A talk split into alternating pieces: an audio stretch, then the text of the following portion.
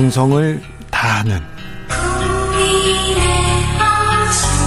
국민의 방송.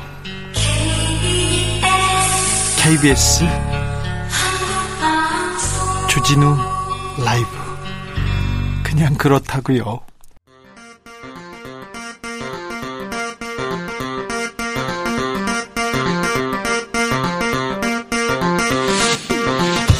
주진우 라이브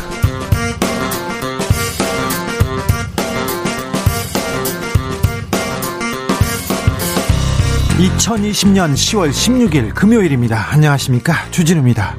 이재명 경기도지사의 파기환송심. 마지막 재판, 마지막 판결은 무죄였습니다. 대선 지지율 1위 정치인, 이제 대선으로 가는 문이 활짝 열렸습니다. 훅 인터뷰에서 이재명 지사 만나봅니다. 또 한 명의 대선 주자 경, 김경수 경남도지사 항소심 선고가 다음 달 6일에 나옵니다. 이 결과에 따라 대선 구도는 또 한 번 요동을 칠 것으로 예상됩니다. 이런 가운데 원희룡 제주지사 우리 팀의 대표 선수로 나도 나가고 싶다 이렇게 대선 출사표를 던졌습니다.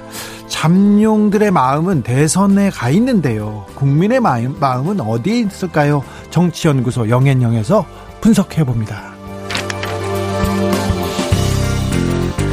이재용 삼성전자 부회장의 국정농단 파기환송심 재판이 다시 시작됩니다. 삼성 뇌물을 준 사건입니다. 대통령한테.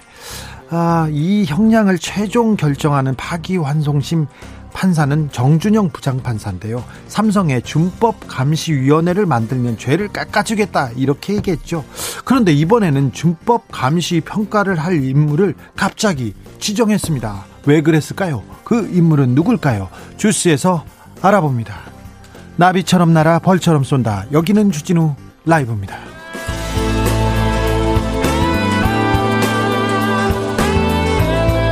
오늘도 자중자의 겸손하고 진정성 있게 여러분과 함께 하겠습니다. 오늘은 부마 민주항쟁 41주년 되는 날입니다. 대한민국 민주주의 운동사에 큰 획을 그은 굉장히 중요한 날입니다. 오늘이 41년 전 오늘 유신 체제에 반대하는 대학생과 시민들이 부산 마산에서 어, 거리로 뛰쳐나와서 시위를 이어갔습니다. 그래서 어, 박정희 정권이 무너지게 됩니다. 부마 민주항쟁을 맞아서 민주주의에 대한 생각 한번 들어보겠습니다. 여러분은 민주주의 어떻게 생각할까요? 우리 민주주의 이제는 정착됐나요? 어떤 생각하고 계신지 의견 보내주십시오. 샵, 샵 9730. 짧은 문자는 50원, 긴 문자는 100원입니다. 콩으로 보내시면 무료입니다. 주진우 라이브에서 준비한 만원의 행복. 오늘까지 마구 드리겠습니다. 스치는 분들께 마구마구 드리겠습니다. 그러면 금요일 주진우 라이브 시작하겠습니다.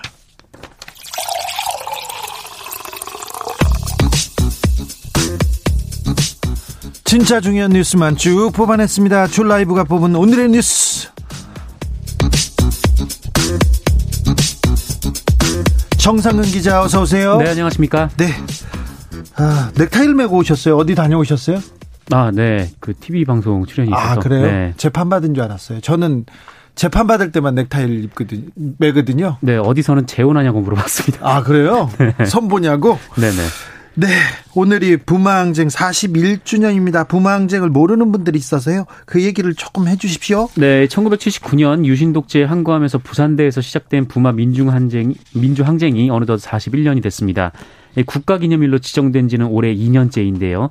어, 특히 올해 공식 기념식이 부마 항쟁이 시작됐던 부산대에서 열려서 의미가 더 깊었습니다. 네, 열렸습니다. 네, 문재인 대통령은 민주주의의 불씨를 살린 대한민국 민주주의 운동사의 큰 획이다라면서 이 부마 민중한 민주 항쟁의 이 진상 규명, 배상과 보상 기념 사업을 위해 더욱 노력하겠다라고 밝혔습니다. 네. 이재명 경기도지사 파기환송심에서 무죄 선고받았습니다. 네, 허위사실 공표 혐의 등으로 기소된 이재명 경기도지사가 오늘 수원고법에서 열린 파기환송심에서 검찰의 항소가 기각되면서 무죄 판결을 받았습니다. 네. 아, 친형 강제 입원 의혹과 관련해서 이 토론회 당시 김영환 당시 국민의당 후보의 공격적 질의에 이를 부인한 발언이 문제가 됐는데 1심에서 아, 무죄가 선고받았지만 항소심에서 당선 무효용을 받았고요. 이것이 대법원에서 파기가 됐습니다. 네. 아, 그, 그, 네. 그 무수한 혐의 중에 친형 강제 입원에 대해서 어, 소극적으로 대답했다는 그거지 않습니까? 네, 이 재판부는 피고인의 발언을 토론회에서 한 내용을 보면 의혹을 제기하는 상대 후보의 질문에 대한 답변이었을 뿐 적극적, 일방적으로 널리 알리려는 공포, 공표 행위라고 볼 수 없다 판시했습니다. 예. 아, 1심에서는 다 무죄를 받았는데 2심에서 벌금 300만 원을 받아서 당선 무효형을 받았죠. 그런데 지금 이제 대선에 걸림돌이 다 사라진 셈인데요.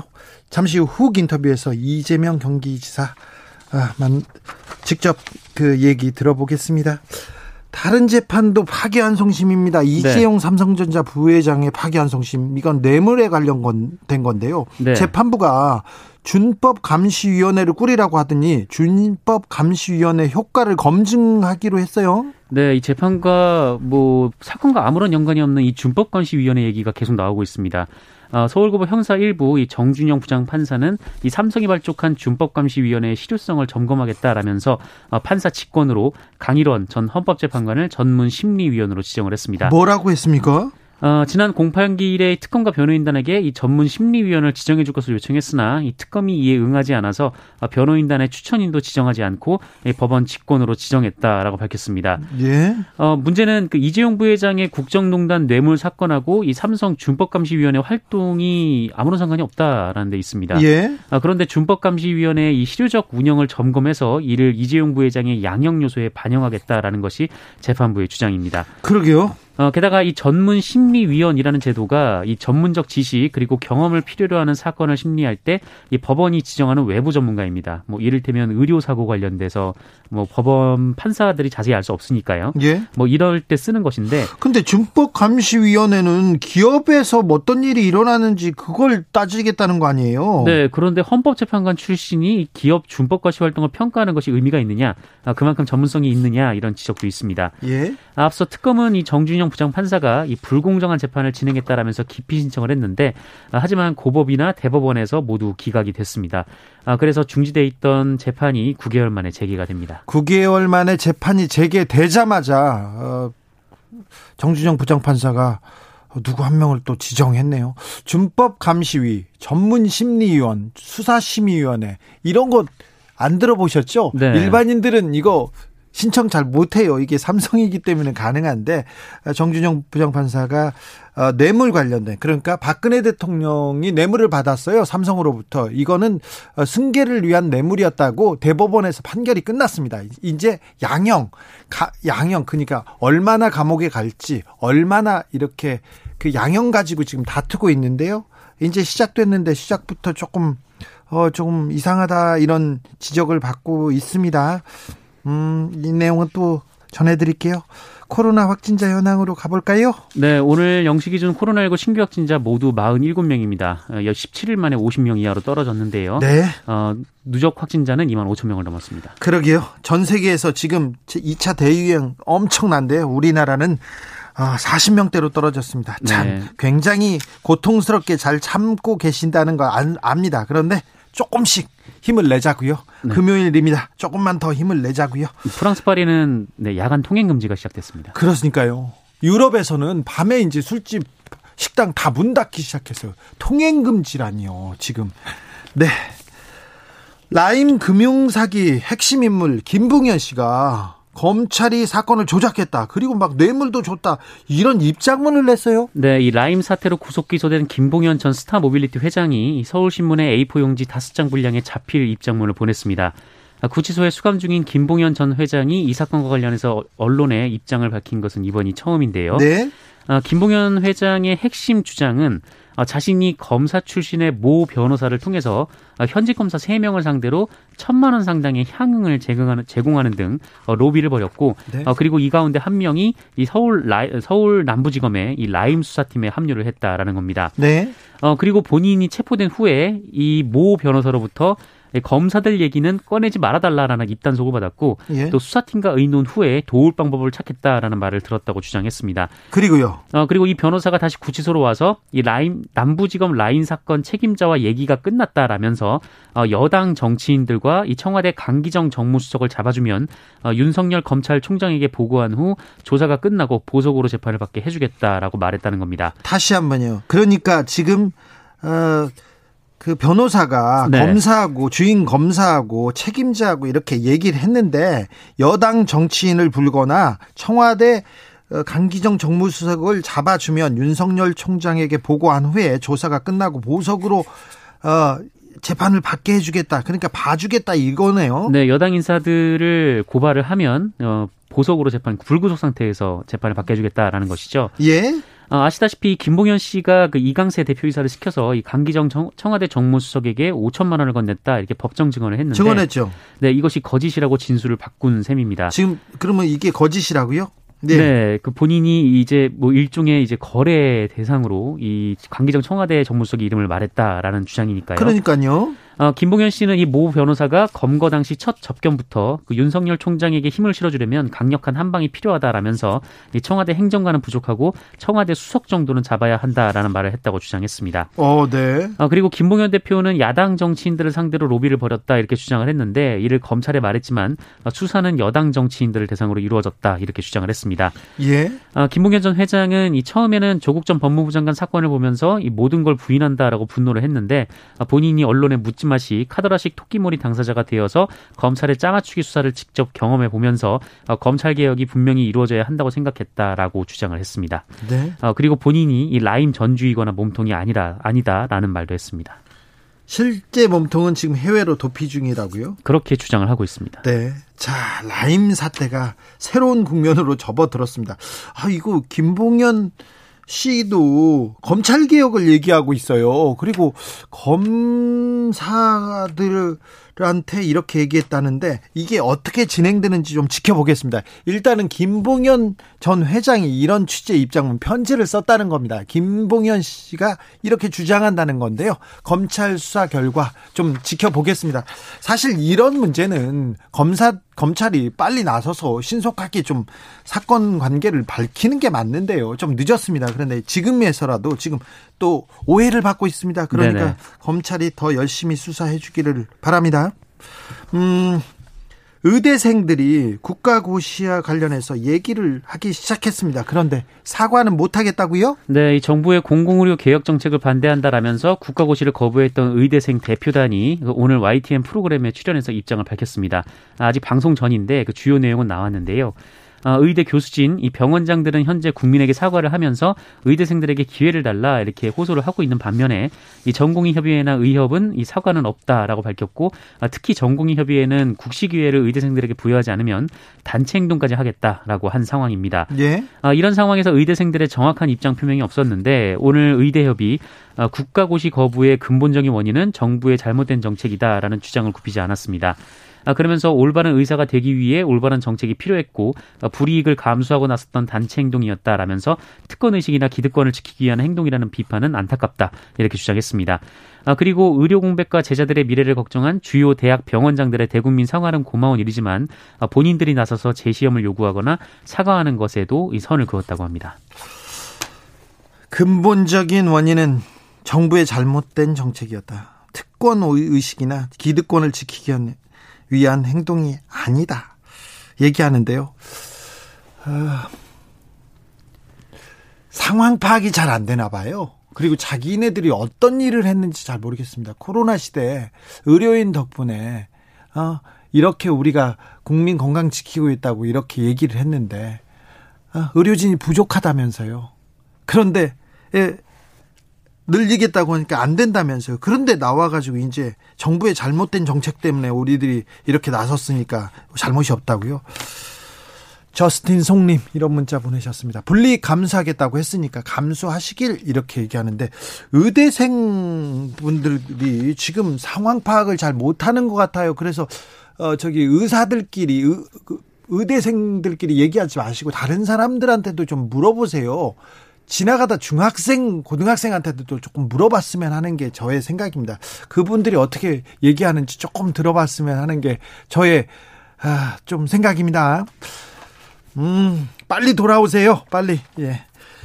아주 저 걱정인데요. 이 와중에 코로나로 이렇게 걱정인데 일본이 네. 후쿠시마 오염수를 결국 바다에다 그냥 버리겠다고 결정했다고 합니다. 이거 어떻게 된 일입니까? 네, 계속 이 얘기가 그 일본으로부터 흘러나오고 있는데 그 일본 정부가 또다시 후쿠시마 제1원전 오염수를 방사성 물질의 농도를 낮춰서 바다에 처분할 방침을 굳혔다. 아, 이런 일본 언론의 보도가 나왔습니다. 아, 이게 말이 돼요. 바다에다가 그냥 핵 폐기물을 버리겠다고요? 네, 뭐 그런 셈인데요. 뭐 정화를 해서 뭐 어느 정도 기준에 맞춰서 방사능 농도를 내린 뒤에 방류를 하겠다라고 했는데 어, 다른 나라 입장에서는 좀 알 수 있는 길이 없는 상황인 것이죠. 네. 네. 어쨌든 지금 일본에서는 지금 이제 저장 탱크가 있기는 한데 오는 2022년 여름이면 이 저장 탱크가 다 차게 되는 상황입니다. 네. 아, 우리 외교부는 정부는 그간 일본 측에 후쿠시마 원전 오염수 처분 관련 투명한 정보 공유 및 아, 국제사회의 소통을 지속적으로 강조해 왔다라면서 아, 국민의 건강과 안전 보호를 최우선적 기준으로 삼아서 일본 측의 활동을 예의주시하고 국제사회와 공조하겠다라고 밝혔습니다. 이 정도는 좀 부족한 것 같아요. 저 어, 즉각 항의하고 그리고 국제사회 다른 나라들이랑 함께 연대해서 이거 얘기해야죠. 이거 문제가 크잖아요. 뭐 일본 앞바다에 버리는 것이긴 한데 바다는 돌고 도니까요. 그럼요. 이게 전 세계에 영향을 미치는 사안입니다. 전 세계에 영향을 미치는 사안인데 이 문제에 대해서 왜 이렇게 문제 제기가 없는지 일본 시민 사회는 뭐 하고 있는지도 막 가슴이 답답합니다. 네. 답답해요. 아, 이 문제 굉장히 중요하지 않습니까? 코로나 시대에 우리가 느낀 게 우리가 자연한테 우리가 지구한테 너무 잘못했구나 이렇게 생각하는데 일본은 지금 뭐 하고 있어요? 안 그래도 지금 유조선 유조선은 다른 나라 모리셔스 엄청난 피해를 주고 그러더니 이제는 핵 폐기물을 오염 수를 바다에 버리겠다고 합니다. 이런 반 지구적인 반 환경적인 나라가 아직도 있다는데 아좀좀 좀 가슴이 답답합니다. 우리 네. 이웃이라는 게 더 갑갑합니다. 주스 정상근 기자 함께했습니다. 감사합니다. 고맙습니다. 여러분에게 민주주의란 무엇인가요? 생각하고 계신지요? 5790님이 민주주의는 발전했는데 민주정의는 아직 멀었어요. 얘기합니다. 민주정의라. 네.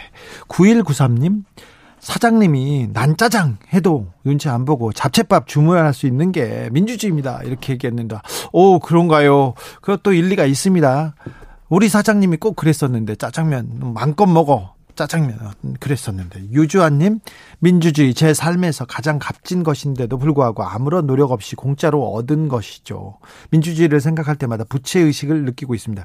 부마 항쟁 희생자, 광주 민주화 운동 희생자들한테 항상 미안함 가지고 있습니다. 4371님, 작금의 우리나라의 민주주의를 떠올리면 토머스 제퍼슨의 말이 틀리지 않는 것 같습니다. 제퍼슨이 이렇게 말했다죠? 민주주의라는 나무는 때로 애국자와 압제자의 피를 먹고 자란다. 우리나라의 좋은 민주주의가 실현됐으면 좋겠습니다. 네. 새겨 듣겠습니다. 교통정보센터 다녀올까요? 김한나 씨. 주진우 라이브.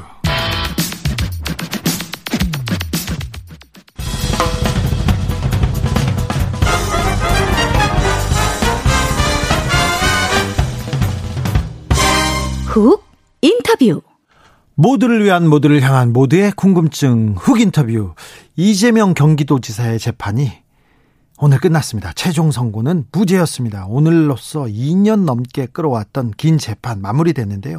멀고 어두운 터널을 지나온 것 같다. 이렇게 얘기하셨습니다. 무죄 선고 받을 때 어떤 생각이 들었을까요? 그리고 앞으로 이재명의 시간 어떻게 펼쳐질지 들어보겠습니다. 안녕하세요. 네, 이재명입니다. 네. 기운이 좀 빠졌네요. 일을 하다 보니까 오버라서 그렇습니다. 아, 그렇습니까? 재판 때문에 그런 거 아니고요? 무죄 받느라고 2년 동안 재판 받느라고요? 뭐, 그 5분 동안 뭐 선고 들은 건데, 그 때문은 아니고. 네. 네, 네. 어, 선고 들으면서 무죄가 날 것으로 예상은 했겠지만, 자, 무죄 이렇게 나, 선고가 났을 때 어떤 생각이 들던가요? 일단은 홀가분하고요. 예. 어, 또 한편으로는 너무 당연한 결론에 이르는데 예, 이렇게 힘, 힘들었다는 생각이 들어서 허탈하기도 하고 또 일을 못한 그 아까운 시간들 때문에 우리 도민들께 죄송하기도 하고 또 우리 지지자들 정말 고생하셨는데 고맙기도 하고 특히 이제 가족들 생각이 많이 났어요. 예. 음, 특히 뭐 남편 또는 아버지가 정치를 한다는 이유 때문에 너무 안 겪어도 될 그런 고통들을 많이 겪어서 아, 정말로 미안하고 또또제 아내 정말 뭐 존경하고 감사한다는 얘기 하고 싶고요. 네. 또 형님 문제도 있지 않습니까? 네. 이게 뭐 어, 정말 한때 정말 가까운 사랑하는 형님이셨는데 뭐 정신적인 문제나 우리 사회의 갈등들이 겹쳐서 아, 정말 너무 잔인한 결과가 됐고요. 너무 화해도 못하고 그냥 가버리셔서 예, 정말 가슴 아프고 그렇습니다. 네. 정말 망감이 교차하네요. 그러게요. 자, 2018년 TV 토론 그 이후에 송사가 시작됐는데 지금 네. 지사님 모든 송사가 끝났습니까? 그렇습니다. 뭐 어, 다른 것들은 경찰 수사 단계에서 다 정리됐고, 네. 어 그다음에 이제 기소됐던 것들은 대부분 이제 1심에서 어, 확정돼서 네. 대, 부분에서 끝났고 하나만 남았었죠. 마지막 남았던 네. 거죠. 네. 네. 그러니까 경찰 조사 굉장히 길었어요. 근데 수많은 의혹들 지금은 다 끝나고 이제 모든 송사는 끝난 건가요? 그렇습니다. 아, 네. 네. 뭐또 생길지도 모르죠. 네. 지금은 없는 거죠. 없는 것도 만드는 게 세상이니까. 자, 지금 이제 모든 송사가 끝났습니다. 그 대선 네. 지지도가 계속 올라가고 있어요. 네. 올라가고 있습니다. 조금 이제 대, 재판도 끝났으니까 좀 욕심이 나죠? 아, 뭐 이것도 역시 경험인데요. 예. 아, 거기에 연연하면 네. 에, 이게 문제가 생기는 것을 제가 전에 경험을 했습니다. 아 그래요? 에, 그, 그 또 한편으로는 보통은 정치는 정치인들이 하는 거다 이렇게 생각하는데 네. 실제로 정치는 국민들이 하시는 거죠. 네. 에, 정치인들이 뭐 지지율 이거는 한도들 안에 천당에서 지옥으로 변하기도 하고 해서 언제나 두렵게 생각하고요. 네. 또 우리 국민 또 도민 여러분들 의견 잘 받들고 시키신 일 열심히 잘하려고 마음 먹고 있습니다. 아, 네. 아, 이번에는 지난번하고는 많이 다르네요. 마음 자세가 좀 다른 것 같습니다. 네, 뭐 철이 들었다고 할 수 있겠죠. 아, 그렇습니까? 네. 자, 대선은 뭐 도민의 뜻, 국민의 뜻을 따르겠다 이렇게 얘기하는데 지금 대선 네. 후보 지지율이 계속 오르고 있어요. 민주당 지지층 내에서도 이낙연, 이재명 오차 범위 내에서 가깝고요. 지금 네. 뭐 거의 모든 그 진보 보수 중도층에서 계속 일이 올라가고 있어요. 그게 국민의 뜻이기 때문에 나는 대선을 열심히 하겠다 이런 생각도 들 거 아니에요. 어 아직도 많은 시간이 남았고 예? 이제 올해 초와 지금이 상전벽해가 된 것처럼 네. 또 언제 어떻게 될지 알 수 없는 것이죠. 네. 아, 그래서 국민 여러분들 입장에서는 이제 본인들의 삶을 책임지는 일꾼을 뽑아놓은 건데 예. 그 일꾼들의 역할은 국민이 정하는 거지. 뭐 일하는 일꾼들이 나 이거 하겠다 저거 하겠다고 하면 국민들 보시기에 예쁠 리가 없지 않습니까? 아, 네. 네. 알겠습니다. 맡겨야죠. 그만 물어볼게요. 도정 이야기로 넘어가겠습니다. 네. 지사님 광역 단체장 지지도 조사에서 계속 1위 달리고 있습니다. 네, 네. 어, 뭘, 뭘 어떻게 잘 하시는 거죠? 제가 취임할 당시에는 꼴찌였는데요. 네, 꼴찌였는데. 아, 지금, 지금은 이제 도민들께서 이제 좋게 평가해 주시는 비율이 매우 뭐 1등으로 높다고 하는데. 예.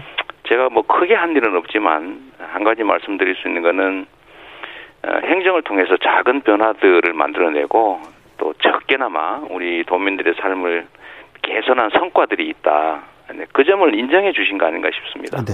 자, 그 국민들이 지금 도민들도 가장 걱정하는 게 부동산 문제 굉장히 큰데요. 부동산 걱정이. 네. 여기에 대한 좀 해법 없을까요? 이재명은 풀어줄 거야. 그런 기대하는 사람이 있어요. 어, 인간이 만든 문제는 다 인간이 해결할 수 있고요. 예? 또 해법이라고 하는 것도 엄청난 뭐 연구를 통해서 만들어지는 것들이 아니라 예? 그냥 있는 여러 가지 대책 중에서 잘 골라서 쓰면 됩니다. 어, 결국 용기와 결단이 문제고요. 문재인 대통령께서 어, 부동산 문제에 대해서는 답을 내셨습니다. 네. 어, 뭐냐면 부동산으로 돈을 벌지 못하게 하겠다. 그게 핵심이죠. 예. 세제든 금융 정책이든 통해서 집은 주거 수단일 뿐이지 예, 투자 투기 수단이 아니도록 만들면 되는 것이고요. 좀 더 구체적으로 보면 이번에 신도시들 만들지 않습니까? 예. 음, 그러면 그거를 분양가 상한제 하에서 어, 분양을 하면 로또 분양이 돼서 분양 광풍이 불 거고 또 부동산 투기 열풍이 불 거기 때문에 평생 주택 그러니까 중산층도 살 수 있는 저렴한 장기 평생 살 수 있는 공공임대주택을 만들어라라고 지시하셨잖아요.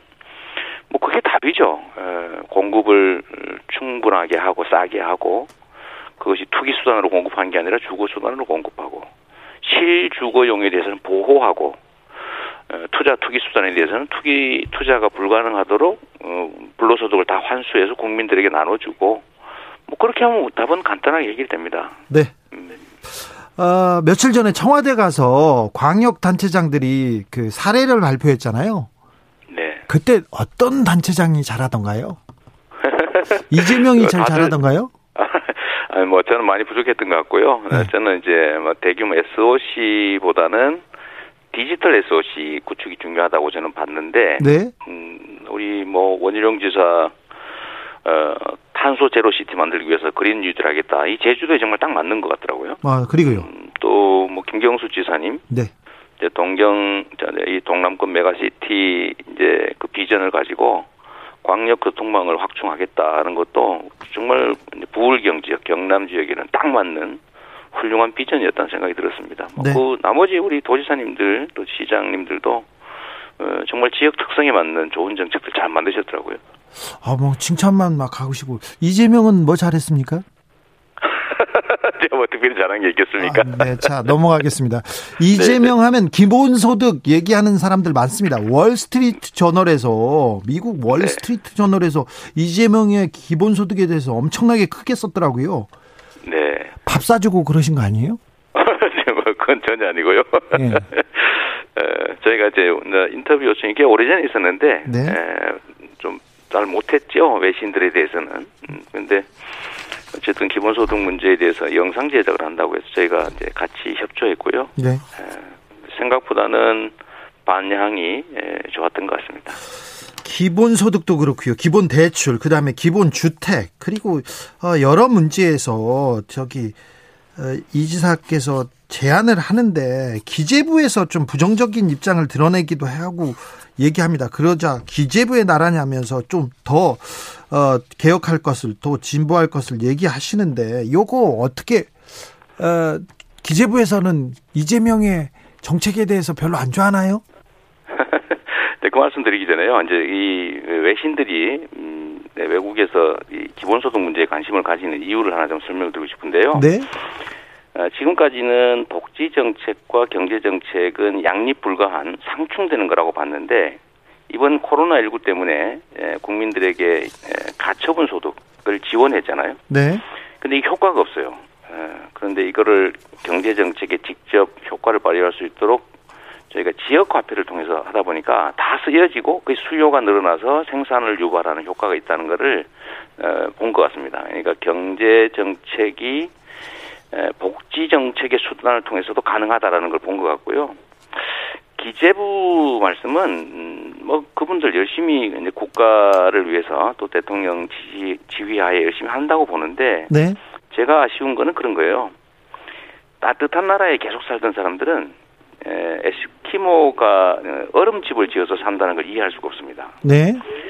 세상은 고도 성장 사회에서 이제 저성장 사회로 대전환했고 이제 기술 혁명이나 사차 산업 혁명으로 세상이 완전히 노동이 정말 중요하지 않은 사회로 바뀌고 있습니다. 그런데 에, 과거 생각을 그대로 가지고 있는 거죠. 네. 재정 균형론이라든지 예. 에, 또는 뭐 어, 과거 정책을 계속 재판하고 있어서 음, 제가 그 점을 안타깝게 생각해서 지적한 것이고요. 네. 특히 관료들은 대통령의 국정 그 지향, 에, 뭐 가치를 실현하는 그 과정에 있는 사람들인데 이 대통령이 말씀하시는 아까 뭐 했던 부동산 문제라든지 이런 것들을 제대로 좀 수행하지 못한다는 생각이 들어서 그 말씀 지적을 좀 했던 겁니다. 네. 좀 변했으면 좋겠어요. 네. 상황에 맞게. 상황에 맞게 좀 변했으면 좋겠습니까? 홍남기 네. 부총리가 역량도 좀그 강화하고요. 네. 새로운 세상도 새로운 시각으로 좀 봤으면 좋겠다는 생각이 듭니다. 공정경제 3법도 굉장히 관심을 네. 두고 있는 그 두고 있는 것 같은데요. 여기에 대해서도 네. 좀 하실 말씀 많죠? 그렇습니다. 그 지금 우리 경제가 어려운 이유는 뭐 자본, 인력, 교육, 기술 이런 게 부족해서가 아니고 한쪽으로 지나치게 집중돼서 공정한 경쟁이 불가능한 환경이 돼서 그런 것이거든요. 네. 어, 그런데 대기업, 재벌 기업들을 보면 1, 2%, 2, 3%의 아주 낮은 지분율로 100% 권한을 행사하잖아요. 그러게 오너가 아닌데 오너인 척 하잖아요. 그러니까 오너가 아닌데 좀 오너의 100% 오너 행사를 해서 예? 그 의사결정을 하는 이 사회가 소, 소액 주주들 97, 8%에 되는 소액 주주들도 의사결정에 참여할 수 있게 하려면 이 사회 구성에 반영될 수 있어야 되잖아요. 네. 근데 지금은 우리가 주로 무슨 얘기를 하냐면 이미 구성된 이 사회에 어떻게 감시할 것이냐 이것만 논의하고 있는데 네. 핵심은 이 사회를 합리적으로 구성하는 건데 이 집중 투표제가 그 수단 중에 하나입니다. 근데 이 얘기를 안 하고 있어서요. 예. 어, 김종인 대표도 제안했던 거고 박근혜 정부도 제안했던 거고 문재인 대통령님의 공약이기도 하고 국정과제이기도 해서 이 얘기 가장 중요한 얘기를 지금 논의해야 된다라는 말씀을 꼭 드리고 싶었고요. 네. 하나만 좀 더 하면 이거를 뺀 지금까지의 공정 3법도 어, 이게 후퇴할 움직임을 좀 보이는 것 같아서 예, 지금 후퇴할 게 아니라 더 전진해야 된다. 아, 이 말씀을 드리고 싶었습니다. 알겠습니다. 후퇴할 때가 아니고 전진해야 될 때다. 어, 민주당 이낙연 대표요. 네. 지금 어, 민주당이 좀 잘하고 있습니까?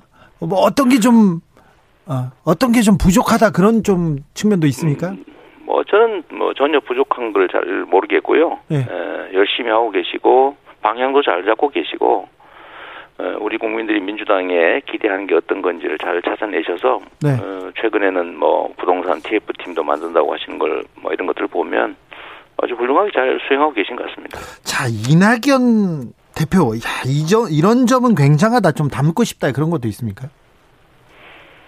어, 제가 전에 말씀드렸는데 어, 그분이 저보다 훨씬 키도 크시고 네. 어, 정말로 훌륭한 외모도 가지고 계시고 네. 또 한편으로는 음, 지금까지 각종 영역에서 어, 정말로 많은 경험들을 쌓으셨잖아요. 네. 어, 국회의원으로 또 지방자치단체장으로 정부 국무총리로 어, 또 언론인으로서 네. 예, 그런 많은 경험들을 가지고 계셔서 그게 좀 부럽긴 한데 네. 뭐 그거를 제가 갑자기 충족시키기 좀 어렵지 않습니까? 자 이낙연 대표 경험과 경력, 연륜 네. 아, 부럽죠. 그래도 네. 내가 이, 이면은 낫다 그런 것도 있잖아요. 네. 추진력도 아, 제가. 난점이 있죠. 그 네. 난점이 뭐냐면 네. 어, 이낙연 대표님은 당을 운영하시기 때문에 당을 꾸려 나가야 되기 때문에 되게 네. 힘드세요. 예. 에, 마음대로 안 되잖아요. 네, 어렵죠. 근데 저는 도정을 맡고 있기 때문에 음, 제가 지휘권을 갖고 있어서 어, 저는 작지만 성과를 구체적으로 만들 수가 있, 있죠. 네. 그런 점에서 제가 좀 어, 나은 면이 있습니다. 그 근데 도정 그게 쉽지 않았을 텐데.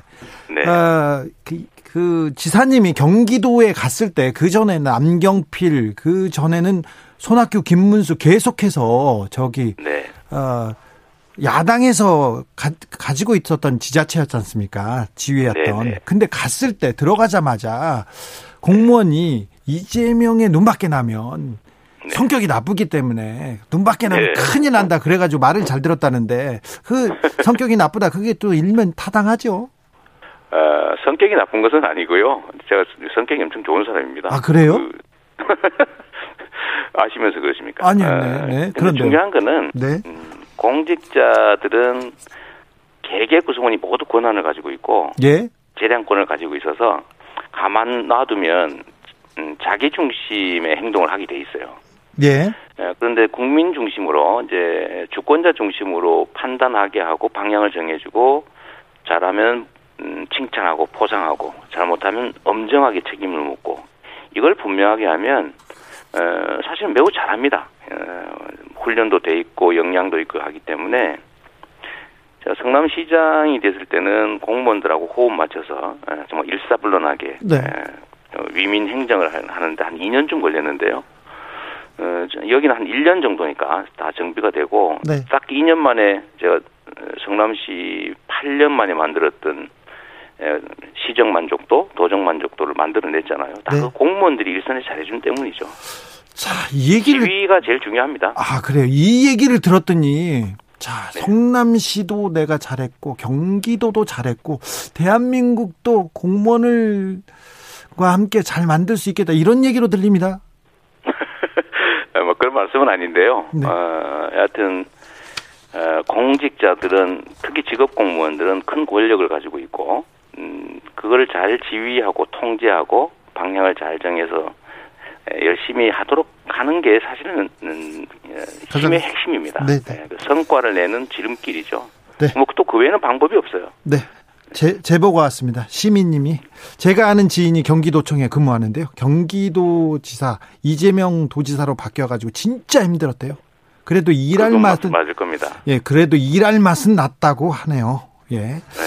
어. 칭찬받고 평가받는 거기 때문에 힘들어도 괴로워하지는 않는 것 같습니다. 아, 알겠습니다. 네. 힘들어도 괴로워하지 않는다. 제가 공무원들한테 물어보겠습니다. 3097님이 이 지사님 이제 머리 염색도 하세요? 이런 질문도 했습니다. 아 저번에 살짝 했습니다. 살짝 그 뭐, 어, 네네네. 네, 네. 살짝 했는데 그, 그러세요?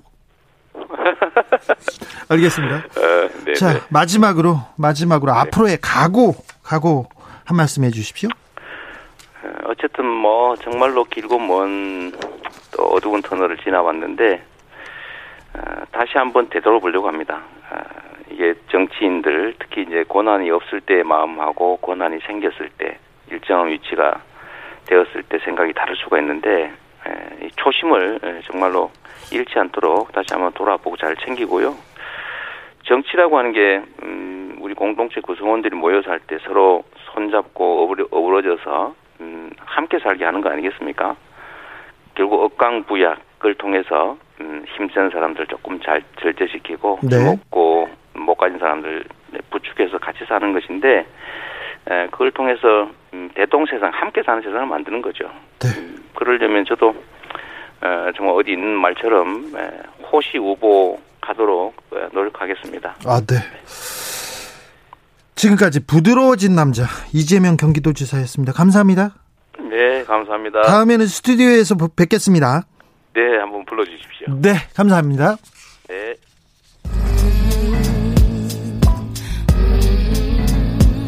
나비처럼 날아 벌처럼 쏜다. 주진우 라이브.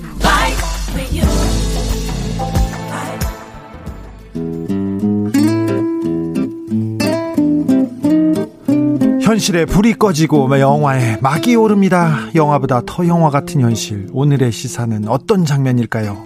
시작합니다. 라이너의 시사회.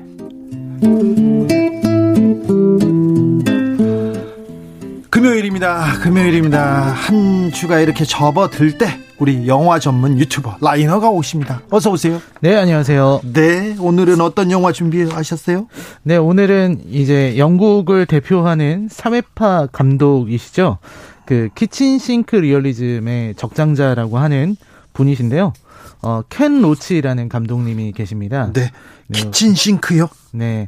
영국식 어떤 사실주의를 네. kitchen sink라고 해요. 네. 그래서 영국 노동자들의 삶과 이렇게 싱크대에 이렇게 쌓여 있는 그런 어, 설거지들 예. 이런 것들이 노동자들의 고단한 삶을 이렇게 보여주는 것이라서 kitchen sink 리얼리즘이라고 하는데요. 네. 네. 칸 영화제에서 황금 종려상을 두 번이나 받았던 두 번이나. 네. 네 그런 몇 안 되는 감독 중에 한 분이시기도 합니다. 네.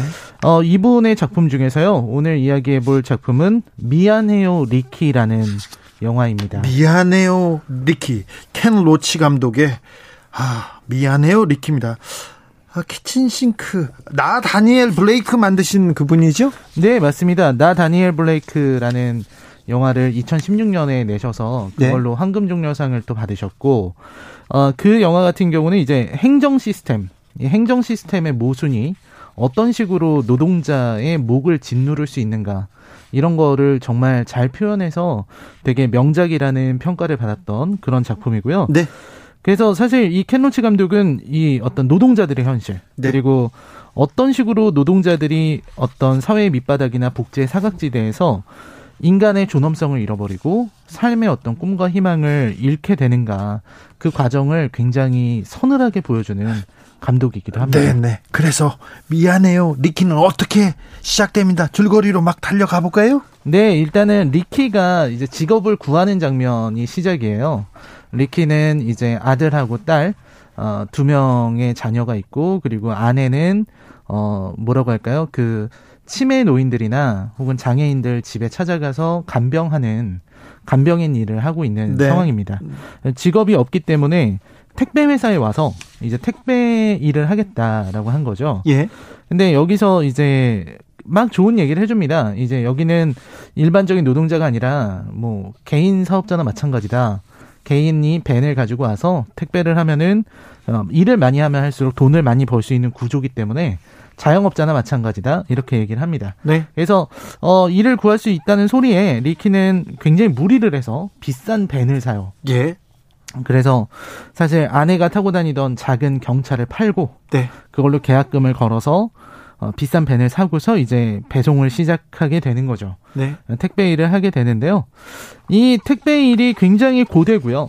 또 정해진 시간에 딱딱 맞춰서 해야 되고 네. 그러다 보니까 뭔가 별별 일들을 다 겪게 됩니다. 그렇겠네요. 그냥 네. 아, 택배 일을 시작한다. 떠나는 거잖아요. 길을 떠나고 일을 하는 건데 뭐 별별 일을 다 겪죠. 네, 그렇죠. 주소가 잘못된 경우도 있고 주소지가 없는 경우도 있고 네. 어떤 건 너무 무거워가지고 허리를 아프게 하는 택배도 있고요. 그리고 이제 이 리키가 영국인이지 않습니까? 예. 영국 사람들 축구 좋아하잖아요. 네. 맨체스터 유나이티드 팬인 거예요. 네. 그 옷 입고 있으니까 이제 뉴캐슬 팬이 네. 맨유를 응원하냐고 예. 이제 시비를 거는 거죠. 시비 걸어요. 네. 시비 걸어요. 영국 사람들 이상하게 시비 걸어요. 저도 네. 그 축구팀 이게 그 티셔츠를 입고 이 영국에 들어가는데 음. 한 사람 한 번은 자기도 그 팬이라고 아. 그냥 가라고 하더니 아. 다, 다 상대편이었어요. 제가 네. 그 저도 맨유 티셔츠를 입었는데 네. 리버풀 팬이었어요. 저 아. 불러다가 저쪽 구석에다 놓고 너 왜 왔니? 너 뭐 다른 거 아니니? 계속 뭐 아. 물어보더라고요. 아, 네. 네. 그런 자 이거 공항 갈 때, 미, 영국 들어갈 때 축구팀 아주 조심해야 조심해야 됩니다. 저기 잉글랜드 국가대표 안 됩니다. 그, 아. 거기 거기 또 스코틀랜드나 아일랜드게 네. 네. 그렇습니다. 그래서 굉장히 축구 얘기도 많이 하게 되고 뭐 이름 안 가르쳐 주는 사람도 있고 빅데이터 아니냐 너네가 이렇게 우리의 정보를 가져가서 나의 정보를 다 알려고 하는 거 아니냐 이런 음모론 갖고 계신 분들 예. 온갖 사람들을 다 만나는 거죠. 그래도 되게 열심히 살아가려고 노력을 해요. 네. 열심히 살아가려고 노력하는데 이 결국은 이제 위기가 터져나게 되는 거죠. 그, 래요 네. 네. 아들이 예. 아들이 이제 고등학생 정도 된 나이인데요. 예.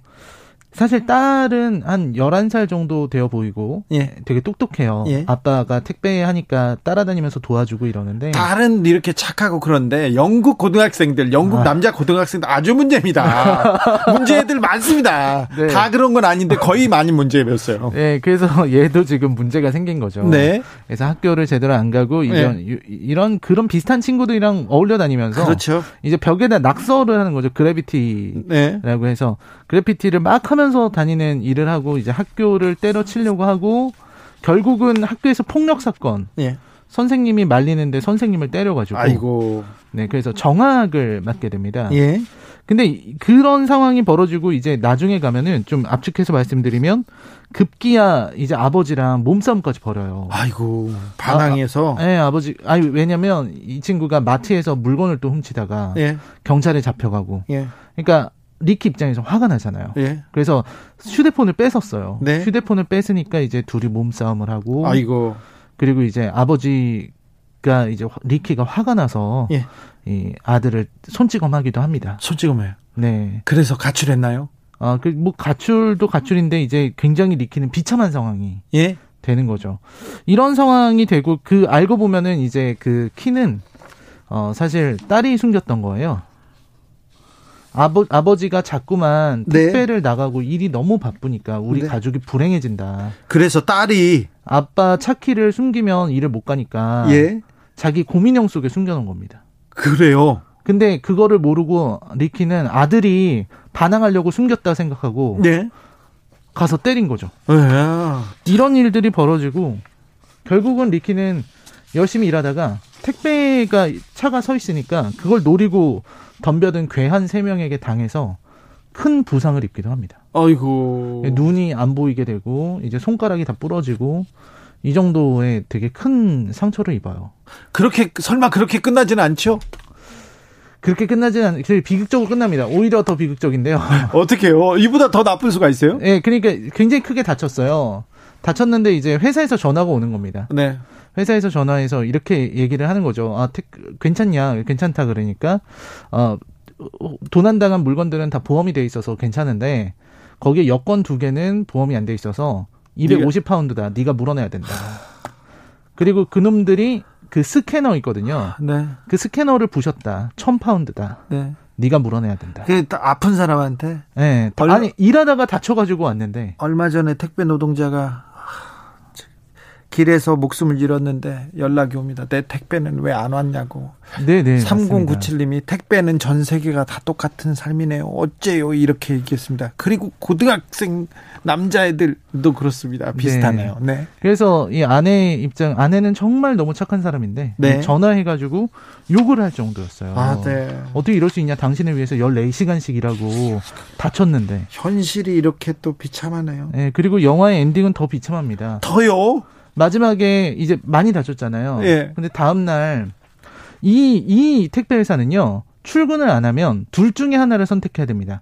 100파운드의 벌금을 내거나 아니면 대리기사를 찾는 거예요. 아이고, 여기도 회사에서 봐주지 않는군요. 이게 대리기사가 없으면 100파운드의 벌금을 내야 되는 겁니다. 아픈데 다쳤는데요? 네, 안 봐주는 거예요. 그런 게 없대요. 자영업자라는 겁니다. 네. 그래서 리키가 마지막에 출근을 하려고 해요. 아이고. 가족이 다 나와가지고 아빠 출근하면 안 된다고. 네. 근데 이제 울면서 난 가야 된다. 아빠는 일하러 가야 되는 거예요. 그러니까 이, 이, 이 영화, 미안해요 리키가 이제 켄 로치 감독 작품 중에서도 굉장히 교육적이라는 평가를 받는 이유가 아들이 엇나가는 걸 말씀을 드렸잖아요. 네.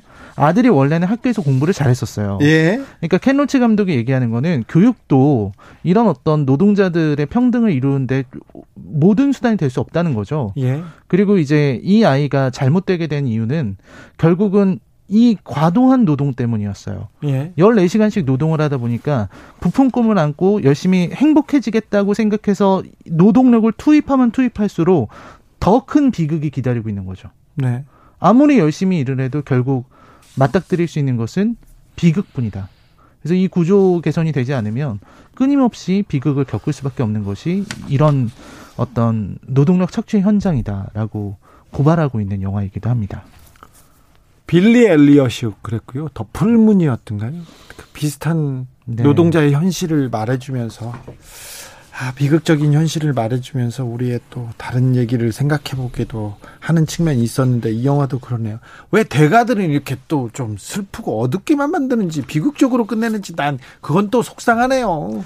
켄 로치라는 분 자체가 워낙 네. 성향이 이런 차가운 현실을 고발하고 되게 이 80대 노인이라고 믿을 수 없을 정도로 현실 감각이 아주 뛰어납니다. 네. 이걸 보면 우리의 현실이 또 고스란히 고스란히 보일 것 같습니다. 오늘의 시사회 미안해요 리키였습니다. 대한민국 택배 노동자 여러분께 미안해요란 말 전합니다. 그리고 고맙다는 말도 전하고 싶습니다. 라이너 오늘도 감사했습니다. 네, 고맙습니다.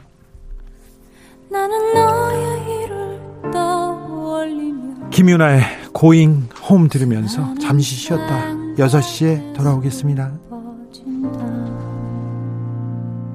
우리는 단지 내일의 일도 지금은 알 수가 없으니까 그저 너의 등을 감싸 안으면 다 잘될 말할 수밖에. 더 해줄 수 있는 일이 있을 것만 같아. 초조해져.